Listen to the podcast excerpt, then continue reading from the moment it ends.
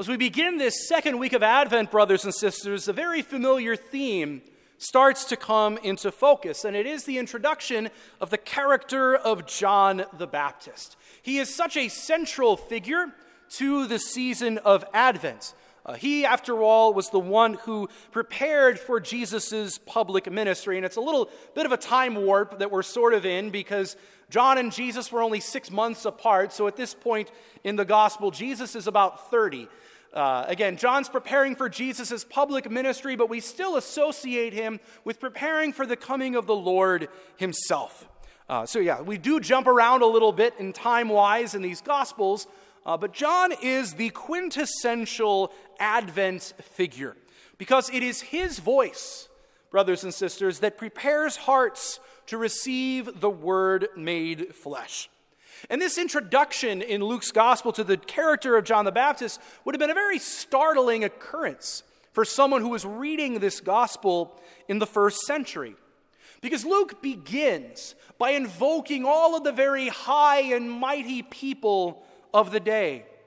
Tiberius Caesar, the emperor, Pontius Pilate, the governor of Judea, Herod, the tetrarch, his brother Philip, Lysanias, and the high priests Annas, and Caiaphas. He invokes all of these people. And it's even this, this way that Luke introduced his gospel was a rather common literary device in the ancient world. Great works of poetry and great epics began by invoking the high and the mighty. And it sort of sets the tone the time frame, if you will, for when this story happens. And Luke begins his gospel in the very same way.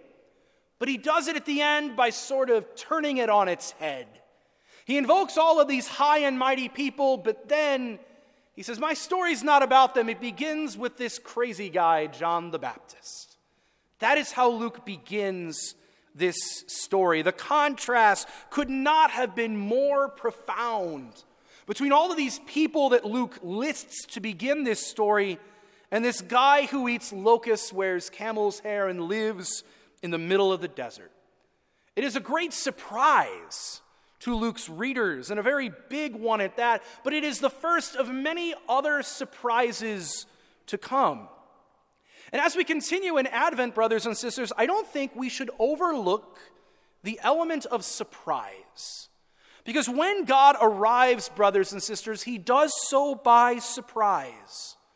We have a God who delights in confounding our expectations and the expectations of the world. Again, John the Baptist, he's sort of a hippie. Seems like the kind of guy that would be driving around the western U.S. in a VW minibus or something like that. He's not someone you would typically think of as a herald of the gospel and as a herald of God himself. Compared to the high and mighty people that he's just mentioned alongside the powers that be of his day, John was a nobody. So, why does God act in this way? Why can't he just act more conventionally? Well, God does this, brothers and sisters, because he wants us to remember how small we are. And he doesn't do that to like lord it over us and to make us feel dumb or to make us feel insignificant. He wants to act in unconventional ways to allow us to trust him and to trust in his plan and recognize that we are not the ones in control. And if anything, it also shows us that God is wiser than we could ever imagine.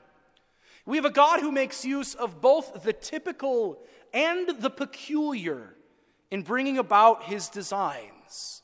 And it says something about God that someone as objectively weird as John the Baptist could be part of that plan.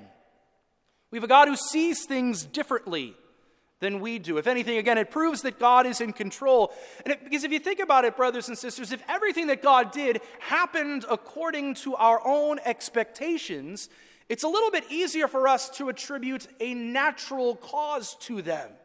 Right? If everything happens just as we think it will, we'll just think, oh, that's just how things are supposed to happen. It's very easy for us to simply attribute everything to forces of this world. By contrast, brothers and sisters, when we are startled, perplexed, surprised, and even confounded, that's when we begin, we begin to maybe look beyond earthly explanations and beyond just natural causes for things. We start to see God's hand at work. And isn't that the point? God does this to sort of keep us on our toes, if you will, and we have to be ready for it. We have to be ready to be surprised by God. God, who would never want us to fall into complacency, is a God who delights in surprising, astounding, and startling. And Advent is about embracing God's surprises and being surprised by his workings in our lives. We have a God who surprises someone like St. Paul, who was simply going to Damascus thinking he was going to persecute the church of God and wound up becoming a Christian himself. Even someone like my own mom, who 19 years ago went to a parish mission not really thinking anything of it and had a big reversion to the faith, especially uh, in throwing out contraception and living out the church's teachings for love and marriage. You can look at so many great conversion stories, if you will, and they can be attributed to God acting outside of the normal manner of things, catching us by surprise, going against our expectations. It's why a young woman who maybe of maybe 14 could be the mother of God. And why the Savior of this world could be born in, of all places, a manger in the dusty outpost of Bethlehem. And why our salvation was not won on a battlefield, brothers and sisters, it was won on the cross. This is how God works. He doesn't normally go with our expectations, rather, He goes by His standard and His alone. Let us today allow ourselves to be surprised by God. And sure, that entails developing a friendship with Him and a relationship with Him in which we can embrace that surprise. So let us be alert and ready for how God wants to work in our lives, for God to act in our hearts and to be able to influence our days. And let us, through the intercession of St. John the Baptist, embrace that surprise, embrace God's plan and embrace his coming among us.